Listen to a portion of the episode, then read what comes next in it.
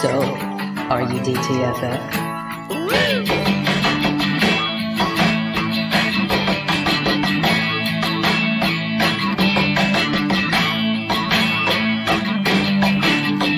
Once again, here is Drinking and Talking Fantasy Football with your hosts, Dustin Lunt and Jake Trowbridge. And welcome back to the Drinking and Talking Fantasy Football Podcast. Good evening, everyone. If you are joining us live, it is Tuesday evening, the 20th of July, 2021, day of our Lord. Welcome to the show. we are absolutely ecstatic that you're here joining us this evening. Uh, we have got a hell of a great show for you tonight. We are here to help you tonight. Everything we're telling you, it's to help you win your redraft league this year. So these are all the tips and tricks that we utilize in our own leagues, in our home league, um, and against each other. I may add, uh, all, all, all this. You're going to get all this and more tonight on DTFF. That is what we call a teaser in the business. That's a standard operating procedure in the biz, executed to perfection by the professional Dustin Lunt. That's right. So uh, I have to introduce my co-host because I would be remiss if I didn't. That would just be just just poor poor hostmanship on my part. So Jake, my co-host, how are you doing this evening? Uh, I'm doing fantastic. I too would be remiss, and I'm going to pretend that I know what that word means. Uh, I I'm doing very Toilet well. paper of the day. It's the word of the day. I, I can't help it. Okay, God, it's like I don't have Google or something at my fingertips. Uh, no, I'm, I'm of course doing very, very well. This is always one of my favorite episodes because redraft. I mean, the season tis almost upon us, and I know Tis. that you enjoy a good home league and a good redraft league. So it Mhm. feels like we're right around the corner into NFL action, and that's what this goddamn episode signals. How are you? Yes. Oh, terrific! I, I there's nothing better than talking fantasy football with you, Jake. Let's be honest. I look forward to Tuesday every single night. Every single night. Every single night. I look forward to Tuesday Sure. every night because I love recording and doing this podcast that much. So yeah, I'm excited to be here. This should be a lot of fun. Uh, before we get into it, though, a little bit of breaking news today that I wanted to bring up and kind of ties in with. Uh, our episode this evening. Uh, sad news for Cam Akers. Sounds like he tore his Achilles. Uh, out for the season, obviously. Um, so, Jake, obviously, I wasn't very high on him uh, going into the season. I know there's a huge hype train for Cam Akers. Um, So, let's talk redraft first here because it, it's a little different with redraft and then from a dynasty perspective as well. Uh, so, let's start redraft first. Obviously, he's not the guy this year. Um, would you draft Darrell Henderson?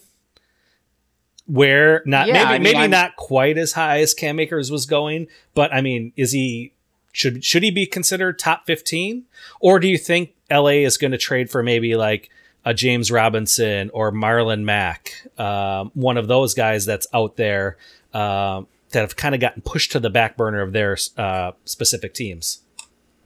Yeah, a couple of things right off the bat. Number one is that the reports came out today after this news broke that you know the Rams feel comfortable with their backfield. They're not intending to go out and make a splash signing right now. They have uh, a guy from last year that they kind of like in Xavier. Uh, oh, I forget his last name. Even ah, that's these guys on this chart were not intended to see action uh, this year. Let's put it that way. But they are now feeling as if they're going to get pushed forward based on the Rams' Mhm. reaction of not Mhm. going out to signing folks. One, I think that will change. And I do think that we see somebody go there. I just don't Mhm. think they're going to show those cards right away necessarily. Yeah, I know the Rams But- don't necessarily have a ton of cap to make like a big splash move, but I mean James Robinson's on that rookie contract, and Marlon Mack I think re-signed for what is essentially a veteran minimum to stay with Indianapolis this year. So I mean I think those two in particular um, are, are very reasonable. Uh, old man Todd Gurley, who is familiar with the Rams and their their scheme, is out there as a free agent yet. So maybe they bring him in, maybe as a veteran minimum with those escalators in his contract if he reaches certain milestones. But at least then that's more of like a plug and play type player where he already understands what's going on with the team. So what do you think about that move possibly? I mean, it's fine from a scheme fit. Perspective, if you want to bring back Gurley, fine. And and somebody is going to do it before the season starts. Mhm. He's going to be on a roster before the season starts. And uh, sure, go ahead and, and bring Gurley. He would not be the number one on that team Mhm. if he was signed. It would Right. be Darrell Henderson. And I, I think there's an interesting argument to be made about this backfield right now, is Cam Akers was going, I believe, RB11, RB12 in ADP right before this happened. Mhm. So you said, do I put Darrell Henderson in the top 15 now with him out? It's like, well, he's not as good of a, a football player as Cam Akers is. And maybe, maybe not. Maybe that Mhm. is not the case. We both have liked Henderson here on this podcast a fair amount, and we expected him to eat into the workload no matter what because Mhm. the draft capital's there, the talent's there, Right. the stats were there from last Yeah, year. he was a second round pick just a couple years ago, so it's not like he's some some late round pick that's just been hanging around on the depth chart, you know, because the Right. team likes him. Like, no, they invested pretty heavily in him just a couple years ago.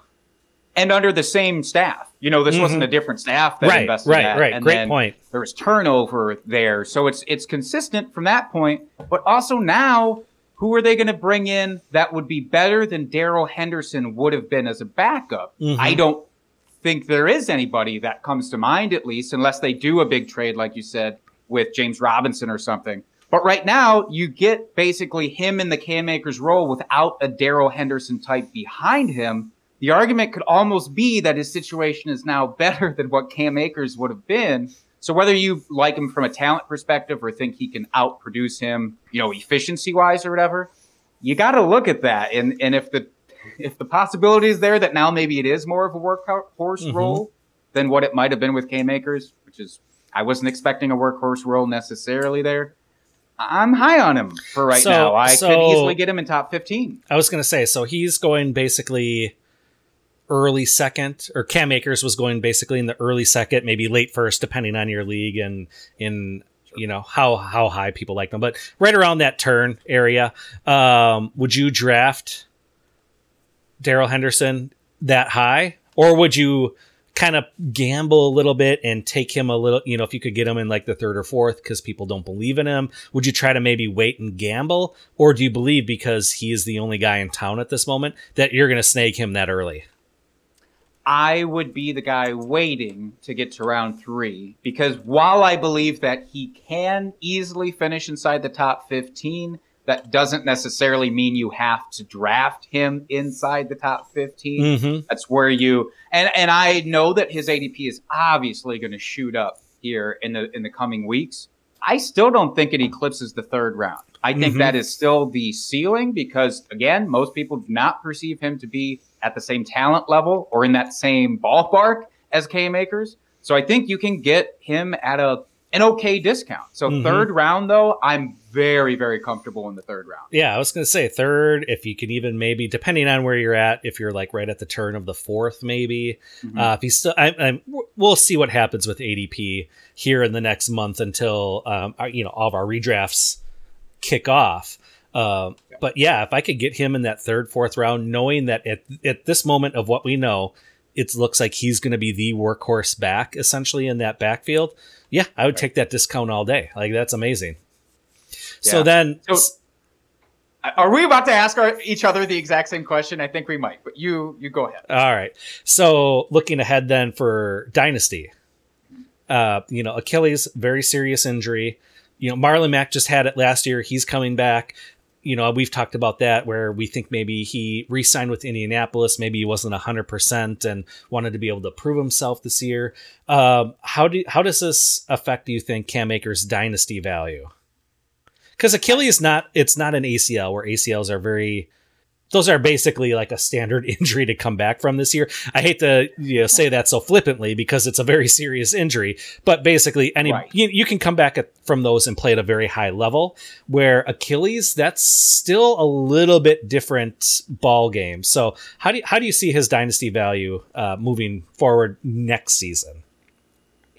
It definitely plummets no matter what, and only because, not only because, but definitely because we haven't seen people come back from an Achilles at the running back position and maintain a high level. We've seen it at other Mhm. positions, and that's fine. And if you want to extrapolate that to this position, I think that's dangerous. You know, Mhm. Emmanuel Sanders or those types who've come back from an Achilles injury, it's not the same. You're not cutting the same way as running backs have to do constantly. And so I, I I'm just out.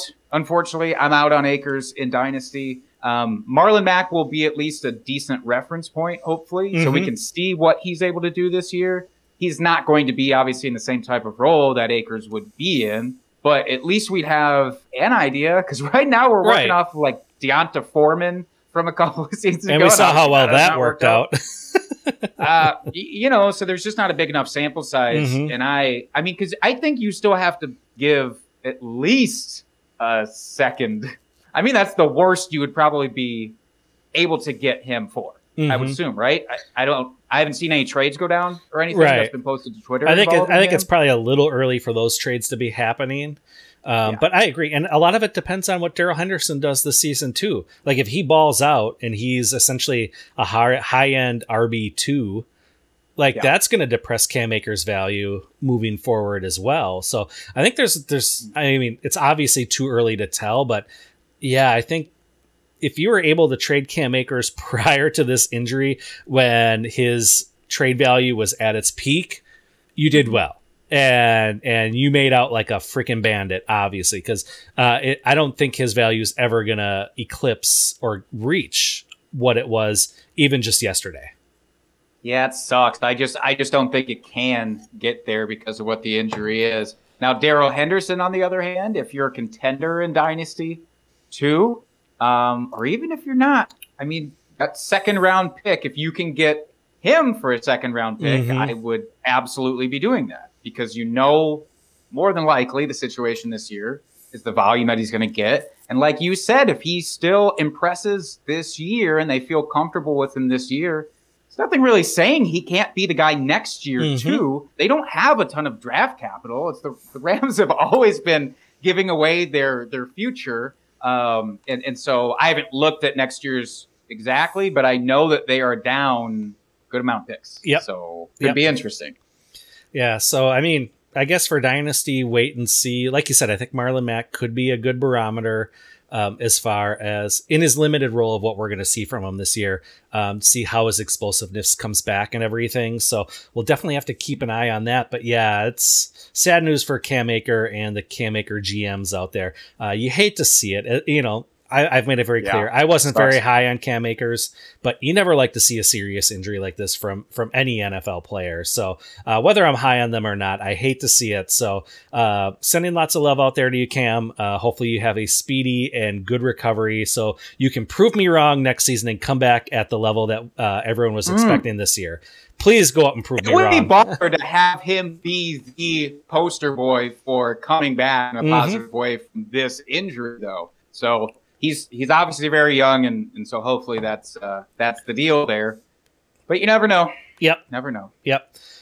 All right. So enough with the news here. Um, let's get into our beer of the week, Jake. And you provided this beer, so why don't you tell us about this?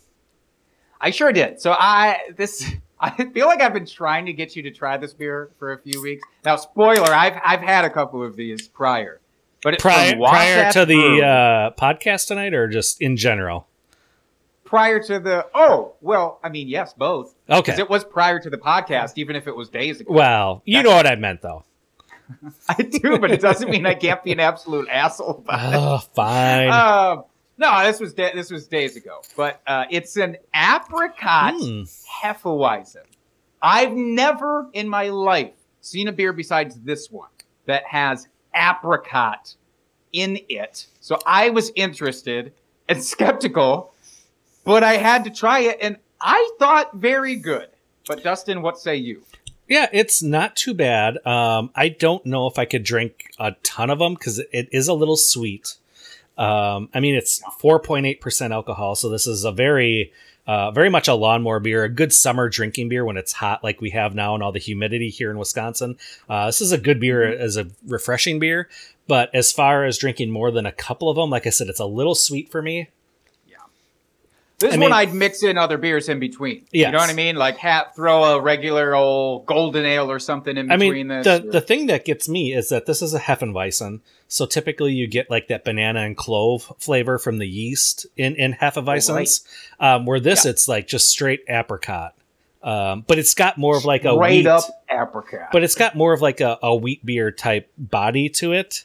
So it's not like you're drinking like Uh-huh. a, a like a a Bud Light apricot, you know, just like a flavored light beer. right. You know, Oh, like like, like it's it's not like that. Like it's got some body and it's got you know a little little oomph to it, but it's it's definitely all apricot, um, right on the tongue. Um, it's not a bad. I like it. I mean, it's not a bad beer, but not one that I could drink a ton of by any means. Can I be honest with you? When you start getting really into the descriptors for beer, and I've noticed this with other guests who are really into beer, like Chris Allen is a prime example. When you guys Mhm. talk about beers in those words, it's everything's like about body and how it hits your tongue. It makes me borderline uncomfortable. I thought you were going to start saying things like it's a very voluptuous beer. I'll, I'll make sure to add that to my descriptors for the next time. This beer really has an hourglass figure on my tongue. Like, what in the fuck are we doing, Dustin? well, now you're just being ridiculous. Hourglass figure. Come on. I'm saying, I'm saying here. No, Uh, no beer but I do connoisseur like- would ever use that descriptor. maybe, maybe uh, somebody has. Uh, I don't know. There's room for it now. You can Mhm. do, you can be that guy. There's a space for you to be that guy if you want to, Dustin. Um, but no, I I like it. But I brought myself a, a second because I I'm fine drinking multiples of these in a row Nice. personally. But all right, we did that. Now here's the sad thing. This is very sad. Is- Wah, wah, wah. we sad to Price is Right music. give our favorite segment because our cuppeth have runneth dry of drunk trades currently. So, dear listener, if you oh, want wait, listeners, evaluate- plural. We have more than one listener, I hope. well, yeah, but I, I'm talking to each individual. oh, you're talking to them listener. individually. That's how Okay. I operate. All I right. like to make it a personal experience on the podcast. All right, Dustin. all right, fair enough. Each person to feel that I'm speaking to their No, fair enough. I will Uh, back so- off. I'm sorry. So, dear listener, uh, if you want to submit your drunk trade, please do that at Drinking Fantasy on Twitter. You can submit it via our website.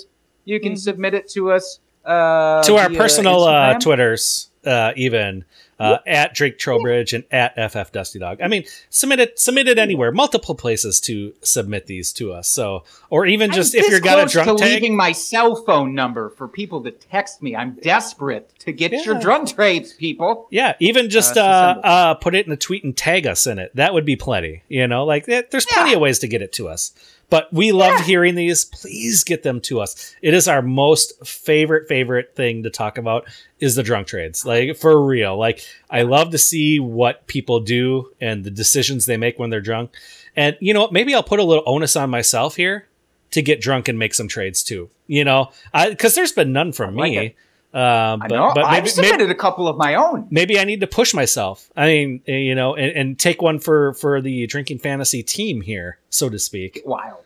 Get wild with it, Dustin. Yeah. throw back a couple of cocktails, open up that MFL or that sleeper app, and just let the good. yeah, I'll have to. Uh, I'll, I'll have to make sure I hit the whiskey um, on the weekends later at night, so I can I can really just slide into that.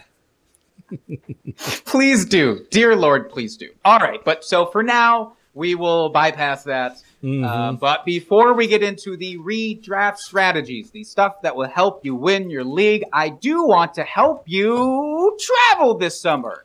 This episode is presented by Omio. They are a travel booking platform that makes planning a journey in Europe and North America effortless. Just enter your travel details, and Omio will magically give you all the train, bus, flight, and ferry options for your journey. Never been simpler to book your first real vacation for 2021. Best of all, using Omio saves you time and money. They want to help you leave your house by offering 5% off your next booking. Just head to omio.com and use the code OMIO5, that's O M I O 5 at checkout. Valid until July 31st. You have just over a week. This is for new users. Uh, plan, book, and love the journey. Terms and conditions apply. Thank you, Jake. That was very well done.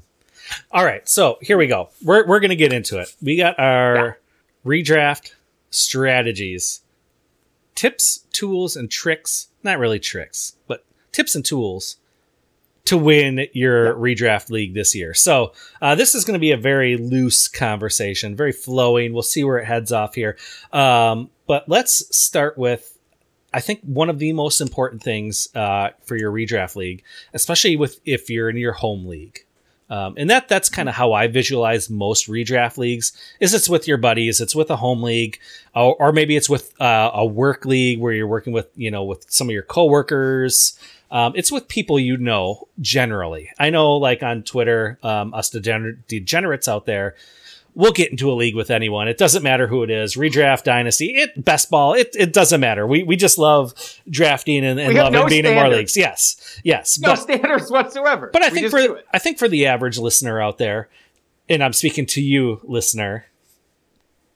Uh, um, I think the average listener is in a league with either friends, family, like I said, coworkers. So specifically for that, it's really important to know your teammates and know your league mates because you you you'll know how they their drafting tendencies. You know what their team is, their their favorite team.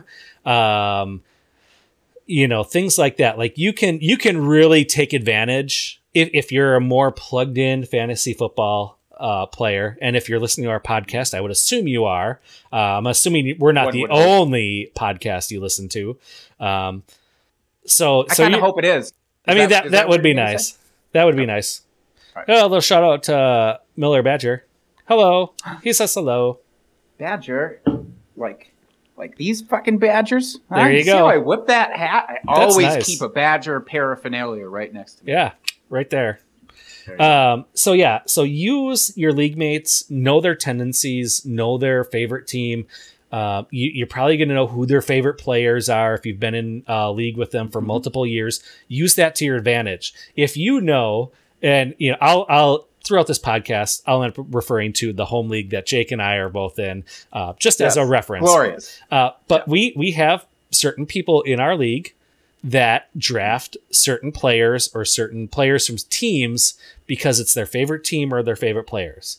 So use that to your advantage where you are not you know you don't have to draft those specific players or reach for them unless you really think they're going to have a great season then obviously reach for your player and go for your player that you want but really you know those players are probably going to be drafted a good round at least before they should and what you're mm-hmm. comfortable doing. So let them do that.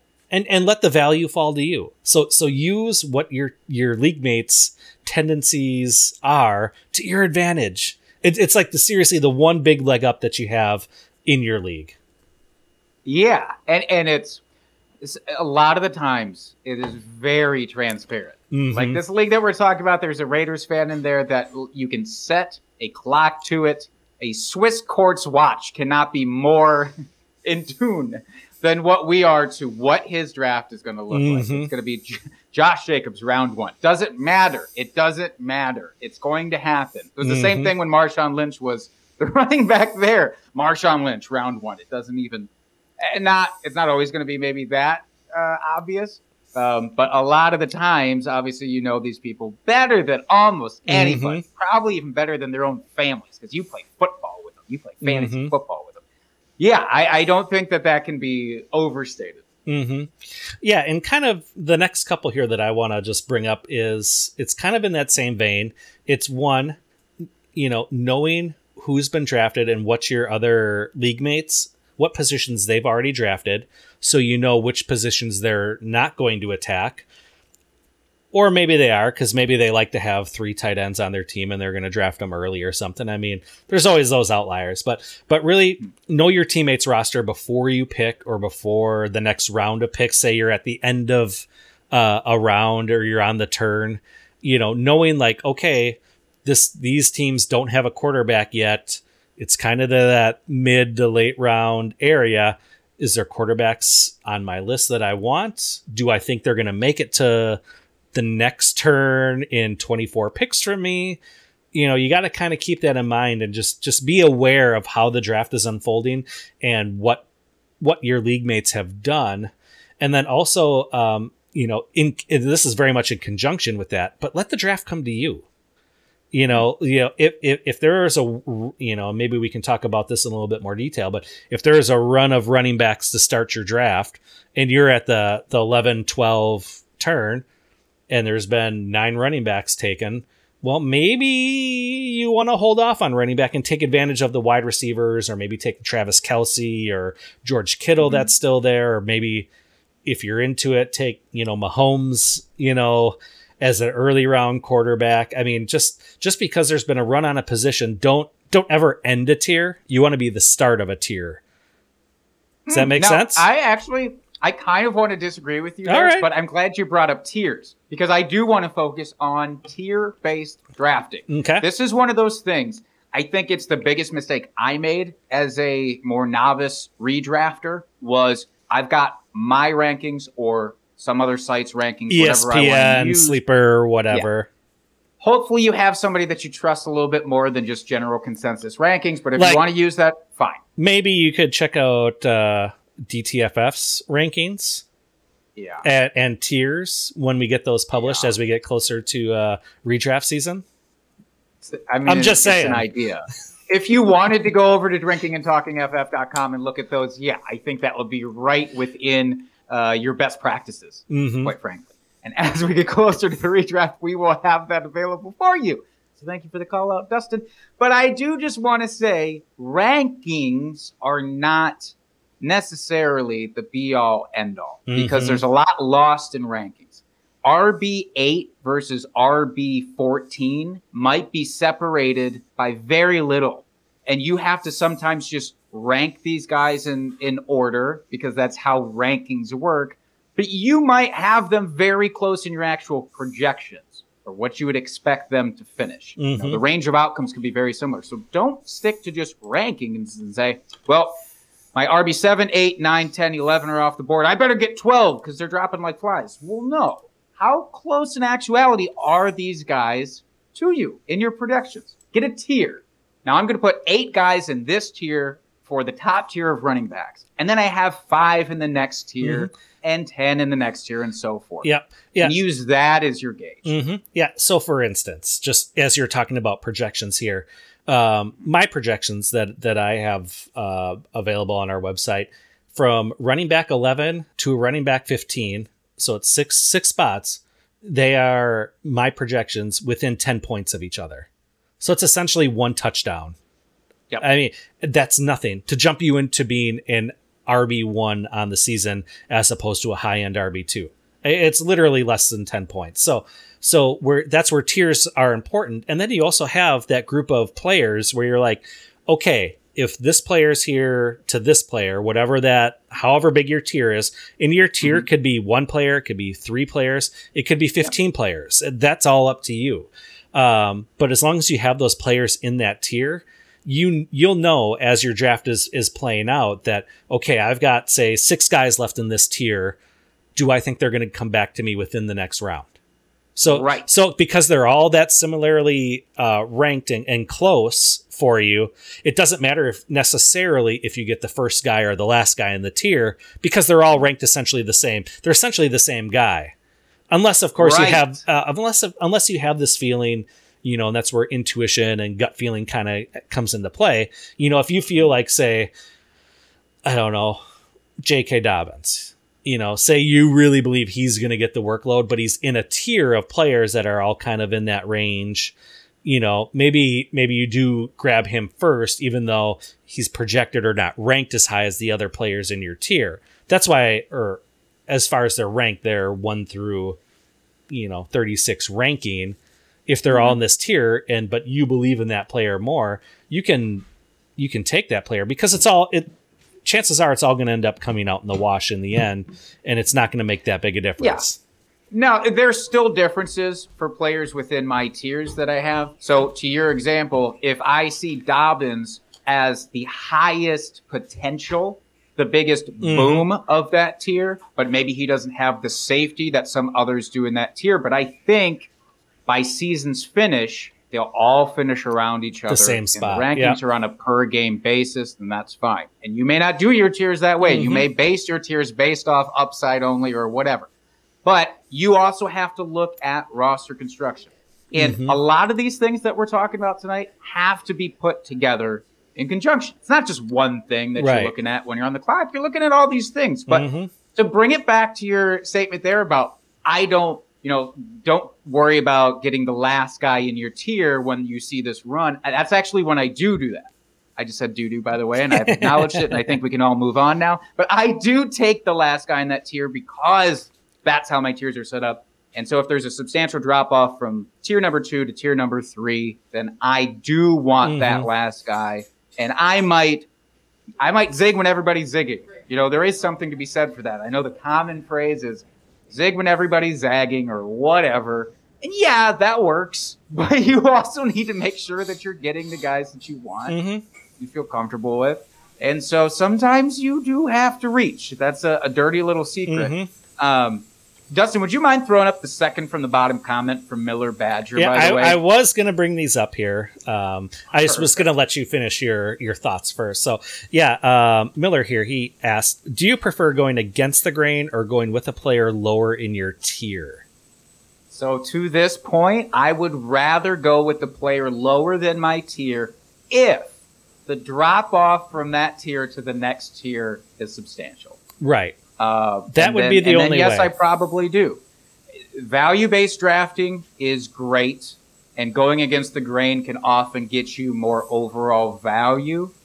Um, but like I say, it depends on positional need at that point. If you're in the middle of your draft and you kind of established your marquee players, and now you're looking to fill out your roster, it's probably going to be a little different than if I was using this Mhm. at the start of my draft, where maybe best overall value is what I want, or maybe I want to hammer a certain position because they're scarcer in my Mhm. view. You know, All right. So then let's um, answer this other question from Miller here. Is tier drafting easier from the middle of the draft as opposed to the top or bottom? You know, the early picks or the later end of the the draft. What do you think? I don't know if it's easier. What I would say is my tiers tend to go out the window late in the draft. Mm-hmm. Because late in the draft, it becomes get my guy territory. Yep. It's also where ADP falls off the most. In the first few rounds, people are going to be drafting pretty closely to ADP, Yeah, at least in the in first, most like, leagues. Probably the first what five or six rounds, mainly. I would say that's fair. Yeah. You know, you it's not going to be in order of Mhm.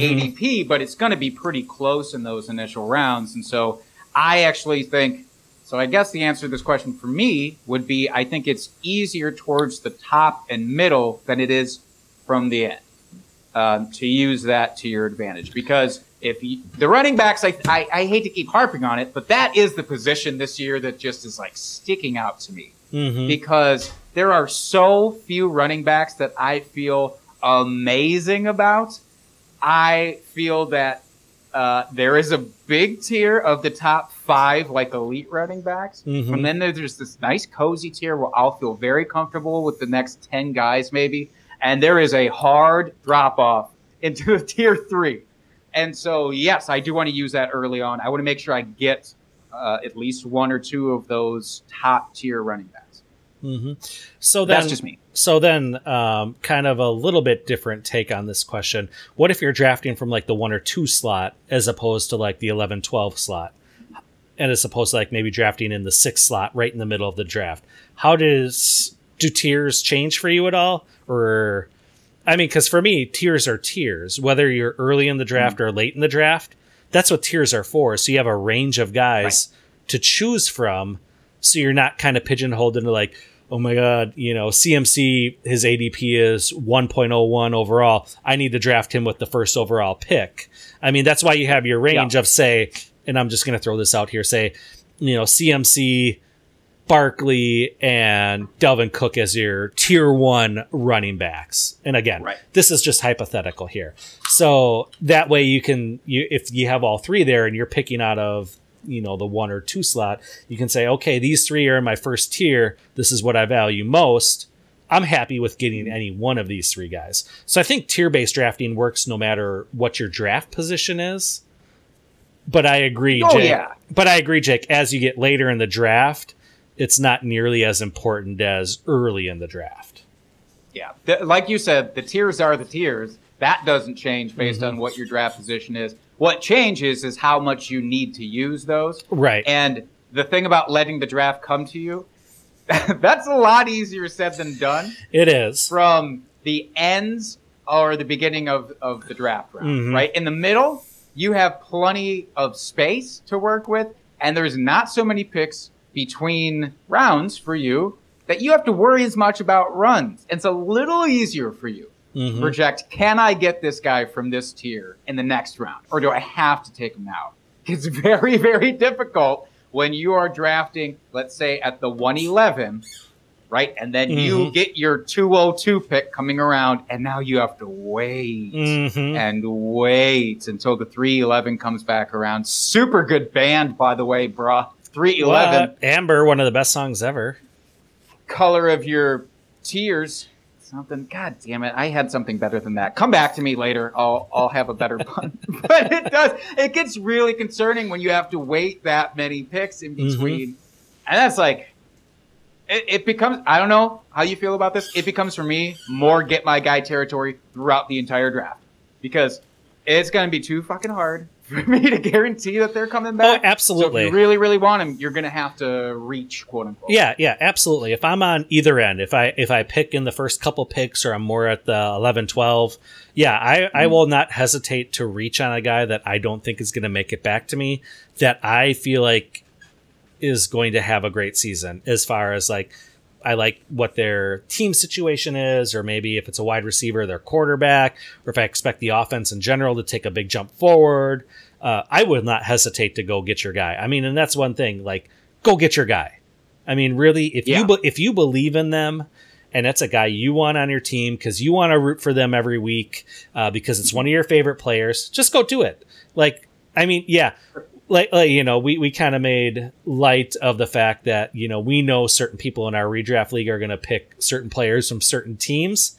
But they're going to go get their guy. And that, I mean, ultimately, that's what it all comes down to. Like, go get your guy. You're supposed to have fun with the league. It's your team. Build it how you want. Ultimately, in the end, I mean, hopefully you're entering your league to try to win your money back. Um, if this is a money league, like that's the ultimate goal, and to win the championship, so you have bragging Or rights over win your. you and everybody else's dignity. That's That's, what you get if you're the winner of a free league. By the way, you don't only get your dignity back, but you get to collect everybody else's in your Mhm. league, which is fun. Yeah, and, and it's just fun to lord over everybody else, be saying that you're the champion for an entire calendar year. Essentially, you get to say, "I am the champion." It doesn't matter how your team does in the middle of that next season. You could be tanking. Yeah. you're still technically the champion until a new champion is crowned. So Do I mean, you- you- okay, I know that the pandemic was awful, obviously, and we we hated it. But those people in 2019 who won, and then their league maybe didn't play in 2020 Yeah. because of everything, and they got an extra year to lord it over. I mean, as far as silver linings go, it's something. Oh, absolutely, absolutely. Um, and then I just want to post this up here real quick from Miller. Uh, thanks for answering. Hashtag Bucks and six. Go Bucks. Let's let's bring a championship home here tonight. Uh, I I am really excited for this. As Wisconsin sports fans, we're not allowed to get too excited at True. this moment. True. I mean, I mean, personally, how sad it can be. I'm not going to watch the game because I haven't watched a game all season. So I feel like I'll jinx the team if I actually tune in. So I'm going to do my Oh, part yeah. and not watch the game tonight. I will wake up in the morning and see if we won. So uh, that's enough basketball talk for for this uh, podcast here. yeah, let's yeah. let's stick to football. Uh, Jake, right. what what's something that you like to do, or what's what's something that you feel like is really important to win your redraft league?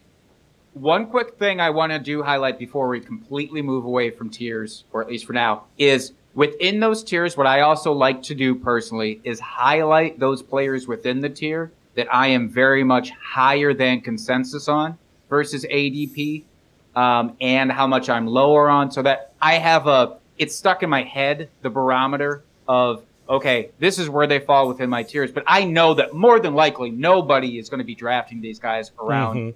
This level that I value them at. So just as like a kind of keen reminder, that's the thing. That way, if they're in that tier and they're the last guy in that tier, you can probably say to yourself, well, okay, there's a good chance they'll fall another round or 2 Mhm. I don't have to get too hyped here. Right. And I can still get them and feel comfortable with it. Right. Um, Good point. The last bit about that, yeah. But aside from that, uh, boy, I know this is a it's a hot topic every year on Twitter, and the very word now I think has overwhelmed people to the point that they don't even want to use it.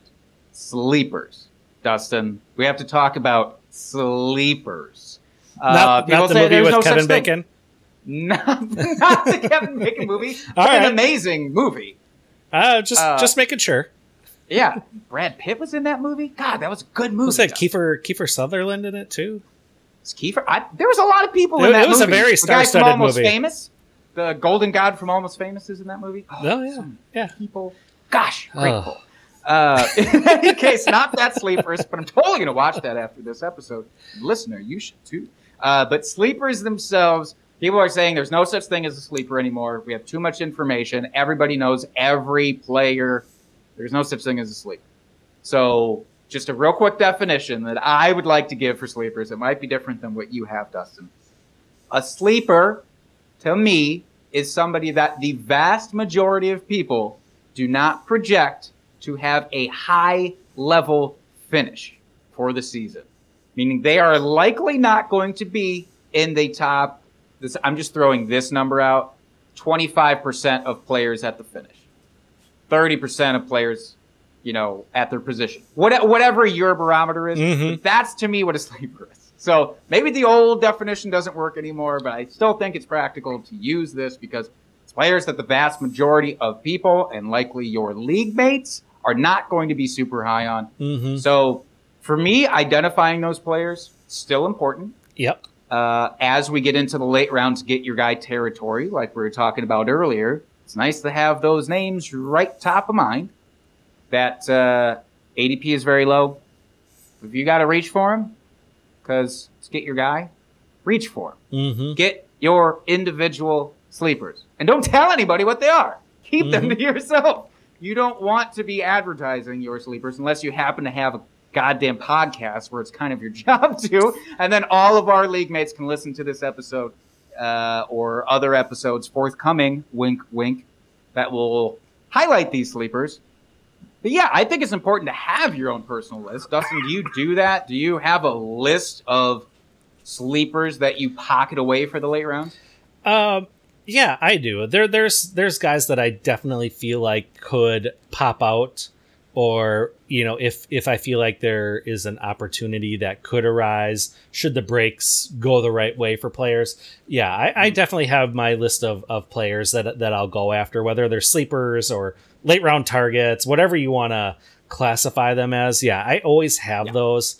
Um, and again, like like we kind of said at the outset here, uh, chances are your home league is not as plugged in or as degenerate as you are in fantasy football. So they may not even be thinking about sleepers or guys. They they could just go for players that they is more rate name recognition.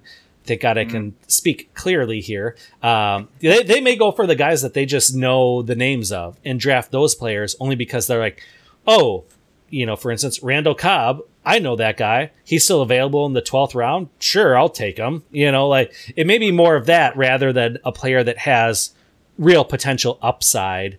Uh, like I said, if the situation breaks right for them. So, uh, so yeah, definitely have your your your list of players, whether you want to call the sleeper or late round target or the get your guy, you know, double digit round Mhm. type type players, and then yeah, kind of throw ADP out the window at that point, um, and and just go get those those players because really at the end of the draft, you know, and this is how I like to build my drafts, and maybe we should have started with this, um, but personally, I like you know the first like five or six rounds, I'm building my core. Like these are your starters. These are the guys you're going to play week in and week out, barring injury or bye weeks. And then after that, you're starting to shoot for these more upside players or players that have potentially a path to a starting role, whether it's like a backup running back, um, God forbid, Darrell Henderson. You know, perfect example. Like this is a guy that you'd normally take a little bit later in drafts that isn't the starter, but has that potential to get into the starting role. So you want to, you know, kind of take those players later and, and, build your roster on high upside guys, unless that's not your thing. If, if you don't like risk and you want guys that are uh, a safe floor that are going to get you, you know, a specific number of points each week, for instance, say maybe like last year, Cole Beasley, late round pick that had a very safe floor week in and week out. Um, you know, it, it kind of de- Landry types, Tyler yes. Boyd types. Yeah, right. it really depends on how you want to build your team, and and that's the great thing about fantasy is you can build your team any number of ways for what you're comfortable with and what you will have most fun with. Because again, as we said, yeah. it's all about having fun in the end. Like like we're here to have fun, enjoy fantasy football, root for the guys you like to root for, root for the teams you like to root for. Uh, it's no fun having players like, for instance, I will I shouldn't say never, but almost never have Joe Mixon on my team because I don't mm-hmm. particularly like him as a running back and don't want to have to root for him. So chances are, unless he were to fall like ridiculously low, where the value is so good that I can't possibly pass it up, I probably won't have him on a team just because I don't want to root for him. Yeah. Oh, absolutely. I'm all about. I'm that guy who's like, if I don't like the, even if there's something real sketchy off the field, I, I'm out. Like I, there's a lot of those guys that I'm probably not going to draft, and I'm comfortable with that, and I'm missing out on their potential value and all of that, and that's fine. Uh, but I, am comfortable leaving them to other league mates. Now, I do want to talk. We should dive into roster construction a little mm-hmm. bit more here. Yeah, so you mentioned that you like the upside guys later. So am I assuming that when you're saying, you know, you're identifying your early round starters, you're looking more at what their floor or what their worst case scenario would be for those early rounds and not so much about what their upside is or, or what you do for those first three rounds? I mean, just because I am a degenerate with fantasy football, uh, I statted out every single team. And so mm-hmm. I will go and I'll build my own um, tiers based on my projections and what I feel like each player is going to have based on what I projected them at. So I will go for the players that have both a safe floor but a lot of upside as well. So for hmm. instance, mm. you know, like Zeke this year is is falling a little bit in drafts compared to previous years where he was a top five pick. He's going in that later first round. Like he's someone I want to target all day, especially if I'm in that later half of the first round to get yeah. him because not only is he a safe floor, I think he can return and beat that ADP and and be a t- he has the potential to be like a top three back in the league. Like I don't mm. think hmm. he's lost that in, in that offense. Like that's someone that I would really love to get if I'm I'm sitting in the later half of the first round, and hopefully he would fall to me. So it, it's kind of a combination of both. Like I, I want I want players that will give me that consistency every single week because you can't miss in the first couple rounds. Because if you miss in the first couple rounds, you Stop. really behind the eight ball for the rest of the season. So, so I, I, like that little mix of both safety and floor and consistency plus additional upside. But then once I get to those later rounds, I am all about the upside players because chances are they're not going to pan out, and I'll end up dropping them after a few weeks and picking up other players that I think are showing more potential upside. Yeah, yeah, yeah, yeah. yeah I'll take it one step further the balance of upside and floor. I like to get that at every position. Well, with ideally, yes. No, no, no, and and I don't mean with individual players either. I mean I like to pair a high upside guy with a safe floor guy mm-hmm. at every position. I mean onesie positions, obviously quarterback, tight end. It's less practical and right. less efficient, especially if it's in a one quarterback league or you don't have deep benches or whatever. Then yeah, it doesn't really make sense. But for running back and wide receiver, especially, I want the floor play. And I mm-hmm. do need the floor play because I am a, a baby who needs a blankie uh, at every position to make me feel confident that no matter what happens, this guy's going to get me 12 points every week, you know, whatever it is. But I am absolutely pairing every position with that shoot for the moon play. So right. a Tyler Lockett, I think, is a great example. And we talked about this last week with JJ Zachariason. Shout out to JJ for being on the show last week. Tyler Lockett's ADP, you know, it's so low, and the reason is because people fear his inconsistency. Mm-hmm. but it's also so low, meaning you can go get your wide receiver one, wide receiver two, who are going to be more consistent than Tyler Lockett will be. Meaning you have your floor, and now you can put this guy who can get you 50 points in a week into your lineup with them. And if he gooses you, if he gives you nothing, okay, that sucks.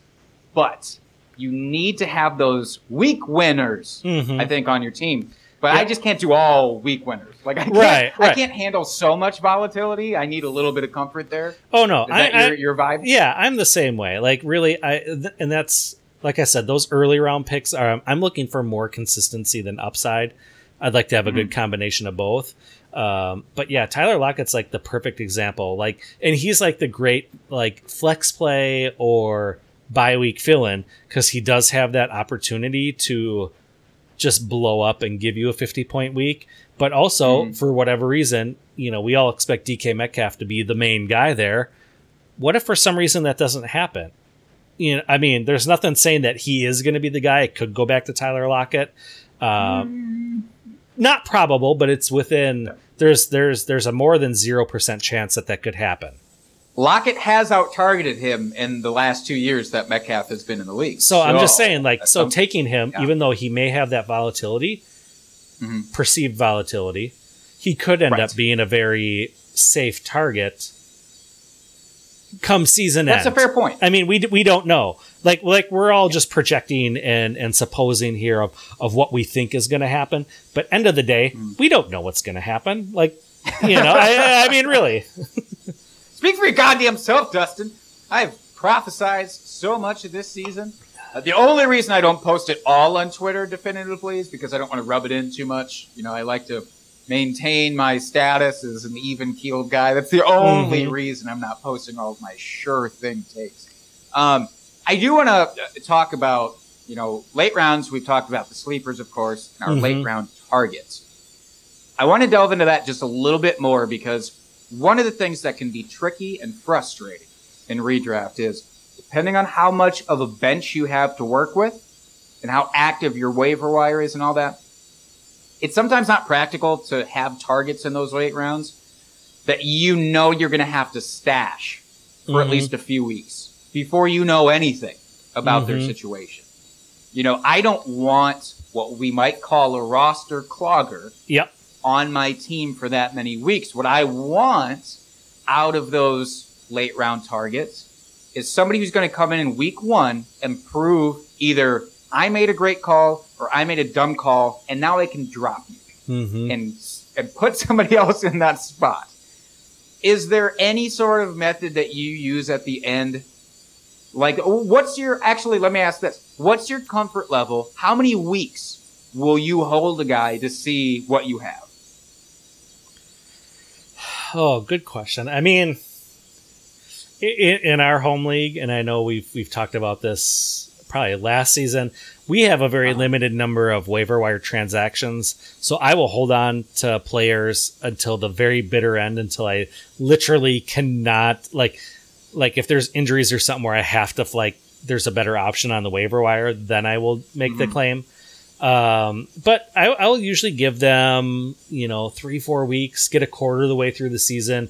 If they haven't at least shown something, or they're, you know, or if they're injured and maybe that's what's been hampering them and not producing like I thought, I'll hold on to them. But after that, I would drop them and try to find, uh, identify a different target that maybe has flashed a little bit, or again, has that potential to, to step into a larger role.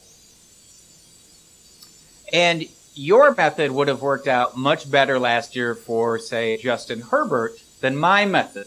Where after week one, I would have been like, "Well, no, get this guy off my fucking team," uh, and I and I would have to pay the price for that. And obviously, this is not a one size fits all for all players Mhm. either on your team. But uh, yeah, I'm always just curious. You know, what's your threshold for holding a guy that's just like, ah, you're not doing anything. You're Well- that meme of just like poking the thing with the stick and Mhm. like do something. You know? Yeah, I, I tend to be the guy that holds on way too long because I feel like I have insider information from the analysis that I do.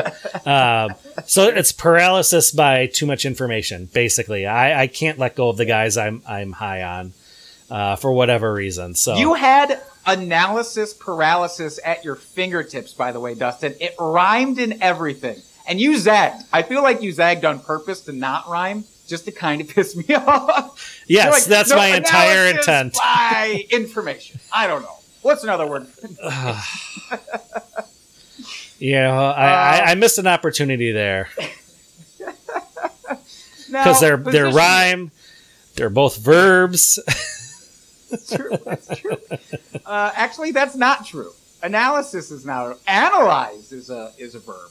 Well, I, I was Analysis. I was trying to Not quote uh, Nights there, so I, I Oh. apologize. Now that's shame on me for not getting that reference. My journalism major, Dick Hedespring, was like, "Nope, you said it wrong. Let me jump in." Uh, Dustin, I am curious positionally. So I talked Mhm. about like I want to pair a high upside guy with a safe floor guy at every position if possible. But outside of that, so is there anything you look at when you're going after running backs that you don't necessarily look at for wide receivers? They're running the ball versus catching the ball. Outside of that thing, though, like, are you looking at the offense more for running backs versus the talent for wide receivers, or Mhm. is there anything like that? You know, when specifically for running backs, what I'm looking for early rounds, you're looking for that workhorse running back, the running back that has a high workload, um, preferably a pass catcher. But we have those exceptions of like Derrick Henry and Nick Chubb, where they don't necessarily get the the pass catching, but you know they're going to get like ninety percent of the handoffs and most likely those goal line touches. Um, but otherwise, I'm looking for for running backs that have that workhorse role. And then later in drafts, I'm looking for more pass catchers, uh, guys that have that more that PPR upside, uh, because those James are White, a Giovani Bernard. those yes, types. yes, yeah. The guys that are going to be more involved on a week to week basis that you don't have to rely on them carrying the ball. They're they're going to be involved in the passing game no matter what. And then the other thing I look at too is I do not draft my own early round handcuffs. So if I have Zeke, say I draft him early, I'm not going to go draft Tony Pollard later in the draft because chances are Zeke's not going to get hurt. He's been very healthy for the majority of mm-hmm. his career. Tony Pollard's just gonna he's gonna be that he's gonna become that roster clogger for you. He's just gonna sit on your bench, and then you're kind of hoping for an injury to your stud running back, which you never want to do that. Like I, I get it's insurance, but you don't ever want to hope for injury. I'm gonna go out and get say Kareem Hunt as opposed hmm. to Tony Pollard because Kareem Hunt has a carved out definitive role. And if he if Nick Chubb were to get injured, you'd instantly have an RB one on your team. So that's what I'm looking for later on as well. I, I, I will never draft my own team's handcuff because that's just a wasted space. I love space. that. I love that. And I've not even really thought about that. I don't think I've ever done that. The lone exception might have been the Lev Bell holdout year where you knew the very likelihood was that Mhm. he wasn't going to start. I think I took Conner in the last round just to be sure, but that's another case. I would know week one whether I needed Right. him or not, and Right. drop him. It's not true with most handcuffs.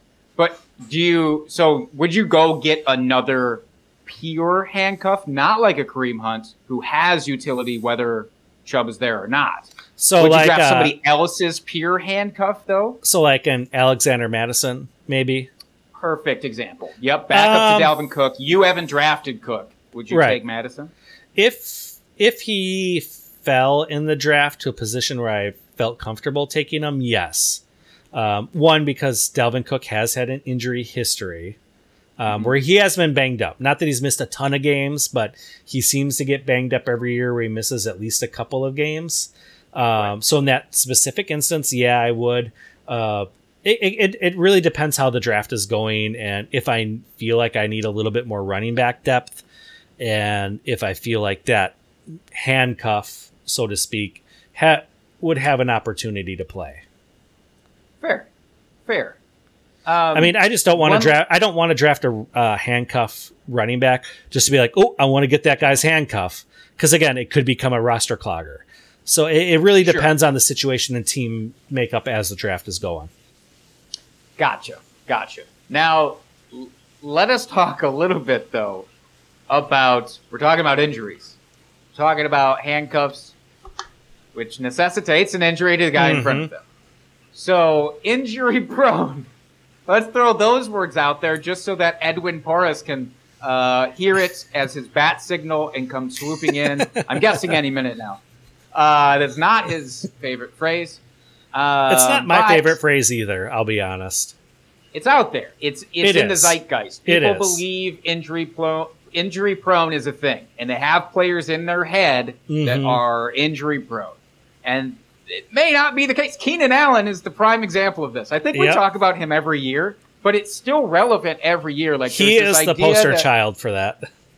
Two years, I believe, back to back, he got injured and missed Freak almost injuries. the entire season. Totally freak, unrelated injuries, Mhm. right? It was just a bad luck string, but now he's injury prone in everybody's heads. So that's a good area to exploit with, Mm-hmm. your, with your draft mates if they believe they're injury prone. But should that be confused with the injury dip? Meaning somebody got injured toward the end of last season. We haven't really seen them in action yet. And the value is decreasing because of that. Right. So Saquon might be a good example of this. Let's use him. Yeah, So, I was thinking injury prone. Yeah, no. Saquon works. Um, I was thinking Joe Burrow as well. Like he had that late season fair. uh, knee injury. Uh, but both those players are like great, great uh, examples. Yeah, Saquon uh, specifically. Uh, I don't think he's injury prone. Uh, I think he tried to come back last season. Uh, you know, he, he played through some injuries. Uh, I think he's going to come back healthy. I know, for instance, like he, you know, he's saying that there's no timetable for his return. I'm confident. Uh, I'm fairly confident that he'll be back week one. Um, so I, I would be willing to draft him in the top three personally overall. Like, like I, And- I, I don't think I, I think he's going to come back this that specifically with Saquon. Like their offense is going to be so much improved this year with him back in the offense. They got Kenny Golladay. Uh, hopefully, all their wide receivers are actually healthy. I mean, it's it, it, it should be a much more high powered offense than what we've seen. So i if Saquon were to fall to me outside the top few picks, I would gladly snag him up because I think he's going to come back and beast out this year. Uh, but Then Sa- I think he's a perfect example Mhm. because right now he is RB six in Oh. in PPR ADP. RB six. That's outside that top five that you're talking about. here. who's who's going uh, ahead of him? Just out of curiosity. So we have obviously the ones that make the most sense. We have CMC and Mhm. Dalvin Cook going off the board, number one and two. Uh, both of them I'm taking above Saquon for the comfort there. Even though, as we talked about, Cook has missed plenty of time uh, or enough time. But then Derrick Henry, Alvin Kamara, Zeke Elliott Uh, are your one through I. I would take Barkley too. Without Two, ha- you with- would take him Yeah. over Cook. Yep, absolutely. That I yeah, I I'm, I mean, coming out of college, and I know we it's been a number of years. He hasn't played a full healthy season in the last couple. Like, but I mean, he was touted as one of like the all time great prospects. Broke all the metrics at the combine. I mean, he he's one of those freak athletes.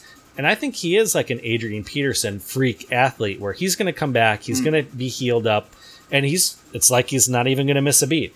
Um, so I'd be confident taking Yeah. him at number two overall over those other running backs because he has a well defined role. You know he's going to get the the he's a workhorse running back. He's going to get pass Mm-hmm. catching. He's a very good pass catcher. So I mean his role is well defined. Where some of those other players, you know, Derrick Henry, you're relying on him to break off long runs and and get goal line touches. He's not going to get any any real pass catching work. Alvin Kamara, we don't know what's happening with with that that situation at quarterback. You know, so it, it's. I mean, maybe the argument could be made for Dalvin Cook, and I wouldn't fault anybody for taking Dalvin over Saquon. Um, they're they're they're kind of neck and neck for me, very close. But yeah, like, yeah, if Saquon were to fall to me at six, I'd take that all day long, without hesitation. So there, that's a prime example. But you're buying the injury dip on Mm-hmm. Saquon because this time last year he was the number two behind CMC easily. Oh, I Like, took him. he- I took him number two in a dynasty startup last year. And we see how well that Mm, yeah. worked out for him. hey, it'll happen. He'll come back and be Mhm. fine. But that's the type of thing that I'm talking about, and identifying where you're comfortable with that kind of risk, quote Mhm. unquote. Uh, it- it's going to be really helpful for you, and you have to make that decision for yourself, though, and what your comfort level is. And obviously, at the in the first rounds, like you're talking about, it's so important to hit those rounds. But that's probably why people fade players coming off of injury. Right. They're terrified of missing on those first couple rounds. As you There get later in the draft, people are more comfortable But at the same time, like, I mean, yes, you want to make sure you get players that are going to play, but freak accidents happen all the time. Like, no one Sure. expected Barkley to miss all of last season, essentially. Like, No, You but I know, just so- mean if you're worried that he's not fully Right, recovered right. yet. or let's know. use Joe Burrow um, as the other example. Like, he got injured, what, like week 10, I believe, last season? Yeah, right in midseason. uh, and, Yep. and, a, and a very gnarly knee injury. So it's like, is he going to be ready for week one? It sounds like he's going to be full go and ready to go week one, but is it going to take him half a season to really feel comfortable on that knee and trust it?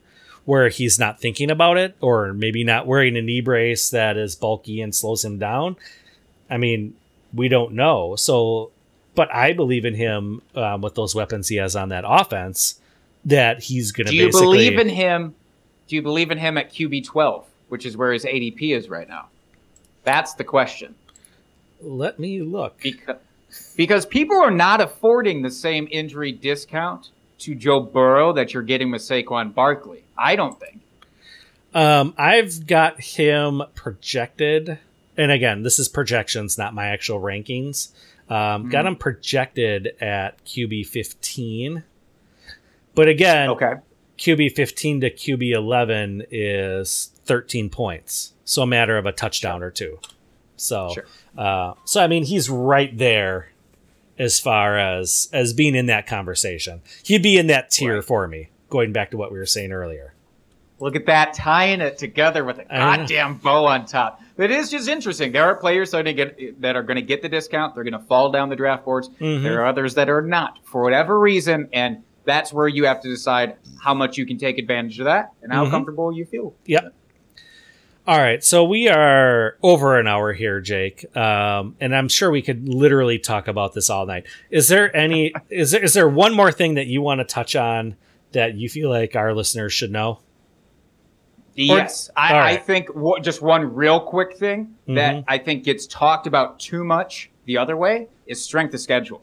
I think people fixate on strength of schedule in a weird way at the beginning of the year. Mhm. They look at that and they treat that as gospel sometimes. That this player faces the second hardest strength of schedule. Oh, I better stay away from him. We don't know anything almost about strength of schedule at at this point in the offseason before things actually get underway. We don't. We think we do every year, and the charts from the beginning of the year never come close to matching Mhm. up to what they are at the end of the year for strength of schedule. And I mean- yes, there's some defenses that you know are going to be amazing uh, because they are consistent year over year, but that's a rarity, man. It is. So It don't is. We've seen that- so much stock. Yeah, we've seen that a number of times. It was Jacksonville a few years ago where they were the number one defense. Then next year they were at the bottom.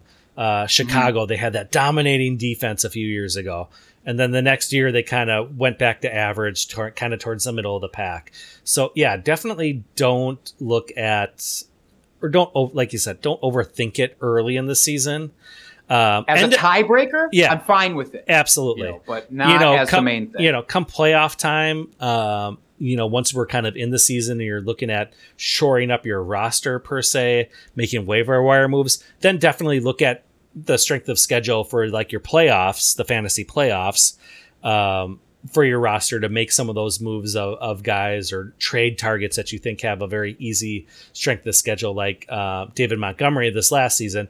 I mean, we talked him up for about six weeks, saying like, get this guy, pick him up. He's got a great fantasy schedule, like, and and you know what, he did, and and he proved it. So. Uh, early in the season, yeah, I would agree. Don't overthink it. Definitely as a tiebreaker, that's a great point. Um, but you know that's something more you can focus on as the season goes on, as we get more data with what these teams are actually doing. Um, and, and and the last couple things I want to just talk about real quickly, um, and it's more of just I'm going to say it, and we don't really have to talk about it. Um, if you have still have defenses and kickers in your leagues, draft those in your last two rounds. Unless for some reason you get crazy fucking bonuses for like extra long field goals or return yarded, you know, interceptions or something like that for your defense, then maybe that might change it. But really, take your defense and your kicker in the last two rounds. And I don't care which order you go Especially defense. It no, doesn't- especially defense. Defense. We just talked about it.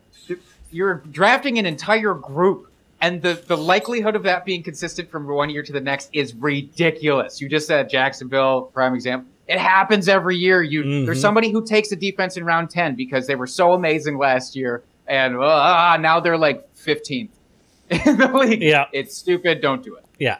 Yeah. So draft those players late. And then the last thing I want to say is I'm going to kind of reiterate what I've said before is you're supposed to be having fun with your drafts in your league. Have fun with it. Draft the players you want to draft. In the end, go get your guys. Uh, if that's what's going to make you happy and make you enjoy the fantasy season that much more by rooting for guys you want to root for, then just do it. I, there is no wrong way to create your team or or how to draft your your players. Uh, we're in this to have fun and, and root for the players that we want to root for on a weekly basis. So, um, you know, just just don't let your your league mates uh, razz you for your uh, players. Uh, stick to your guns. Have some conviction. Go get your guy if you want to root for him. Because in the end, it's a game. We just want to have fun with it. for sure. But also, you can definitely razz your league mates about their picks because Absolutely. talking is easily one of the funnest parts of uh, of draft day. Absolutely. So uh, before we sign off here, Jake, I do want to share one thing, and I don't have it open because Oh no! um, because it's poor planning um, by my part here. So Can I vamp for a quick second about one other thing? My favorite thing about trash talking is when it's your and I know this is not tactful, but I don't really care. It's when your league is all there except for one person, Mhm. and then you spend the entire draft ragging on the one person that's not there. Uh, as long as it's in good fun, uh, I, I think nothing brings a league together more than that occasion happening. Absolutely. and hopefully you can you can text or, or message the one person who's not there on occasion to make sure that it's pointed at them still, because that is uh, That's the right. right way to do it. Quite That's frankly, right. it can't all be behind their back. Some of it has to be to them. yeah. So all right. So I've got the screen ready here, um, and and hopefully it's up here. We can see it. I will make it full screen. So it's official. We we are open to take submissions for our DTFF redraft league this this year. Um, we are accepting submissions until August seventh. So we basically got two and a half weeks here. Um, we're going to take all the submissions. We're going to randomize them. Pick pick the players who are going to be in the league with us for this year. Um, it is redraft, just a standard twelve team PPR uh, uh, redraft league. Nothing too crazy. It's five easy steps. So check us out on Apple Podcast. Give us a five star rating or whatever rating you want to give. We prefer a five star rating, obviously. Give us a review, what you love about us. Take a screenshot of both and then submit it to at Drinking Fantasy, our Twitter handle. We will take all the submissions, and like I said, we'll randomize them at that point, and you'll get in the league. Um, I think, if I can say this, we're, we're probably going to be on Sleeper this year um, for redraft. So uh, we are really excited for our inaugural league here. I can't wait to have it again. There should be a lot of trash talking in the group chat because Jake and I are very much involved and, and love to razz each other on a weekly basis here. So uh, expect that um, for all of our league mates there. Yeah, we're really excited about this. So go out there. Um, uh, and get those submissions in. Tell your friends. Have everybody uh, uh, get a submission. Maybe, Handful already in, so start getting them in yourself. and maybe if we have enough to get two leagues, maybe Jake and I will each head up a singular league, and we can have two leagues going, depending on how many submissions we get. If we have that much interest, but yeah, we're doing one for sure. Uh, you don't want to miss out on the first one. You want to be able to say you got in on the ground floor and and uh, and, and join our uh, redraft league this year. Should be a lot of fun. So definitely right. go check that and out. by the way, by the way, uh, in this league, it doesn't talk to you about this, but I'm just going to say it here and now. Uh, in this league, whoever wins will get a video of, of myself trash talking on their behalf in the celebrity voice of their choosing. Ooh. And I will also do a defeat video of my own team if you manage to beat me of the celebrity of your choice, accepting defeat as well. So wow, it'll little be a cherry on top there. I like that. Cherry on top. I I personally I hope that I defeat you so that um just just to, just to just get that knife just make me do it. it in like Russell Wilson's voice or something. Oh, probably because I know he's your favorite talented player. So, uh, yes. So yeah, go out and do that. Um, it is our pinned tweet right now. So if, if you didn't catch any of that or all of it, I should say, um, go check out our pin tweet at Drinking Fantasy on Twitter. That is the handle where you can find us in all of our uh, podcast related content. Uh, Jake, where can people find you out there? They can find me at Jake Trowbridge. Yep, and you can find me at FF Dusty Dog. But please go out and follow us at Drinking Fantasy and ask us questions there. Remember, we want all of your drunk trade submissions. We miss those. We like to have those. So uh, we're looking for more. Uh, we like to have a ton in the queue ready to go so we don't have weeks like today where it's kind of sad. Uh, go out and rate and review the podcast, even if you're not going to join our listener league. Uh, we really do appreciate that. And go check out our webpage. Um, we have our projections, or I, I posted my projections team by team uh, stats for the season um, by position, by team. Uh, we have our rankings, consensus rankings between Jake and I out there um, as well. And before the draft season starts, we will have a consensus tiers for you as well. So um, we'll have all the tools you need to uh, win your redraft league this year. So, uh, anything else? Last words you want to say, Jake, before we head out here? I'm just excited for football. Me too. I said, this episode always makes it feel like it's closer, so I'm happy. End of this week, training camps start. So we are literally at the very end of there being zero football. So uh, Coach Speak season coming up. That's yourselves. and, and get ready for just what should be a riveting season of hard knocks. Mmm, indeed. I, I can't get enough Mike McCarthy. I can.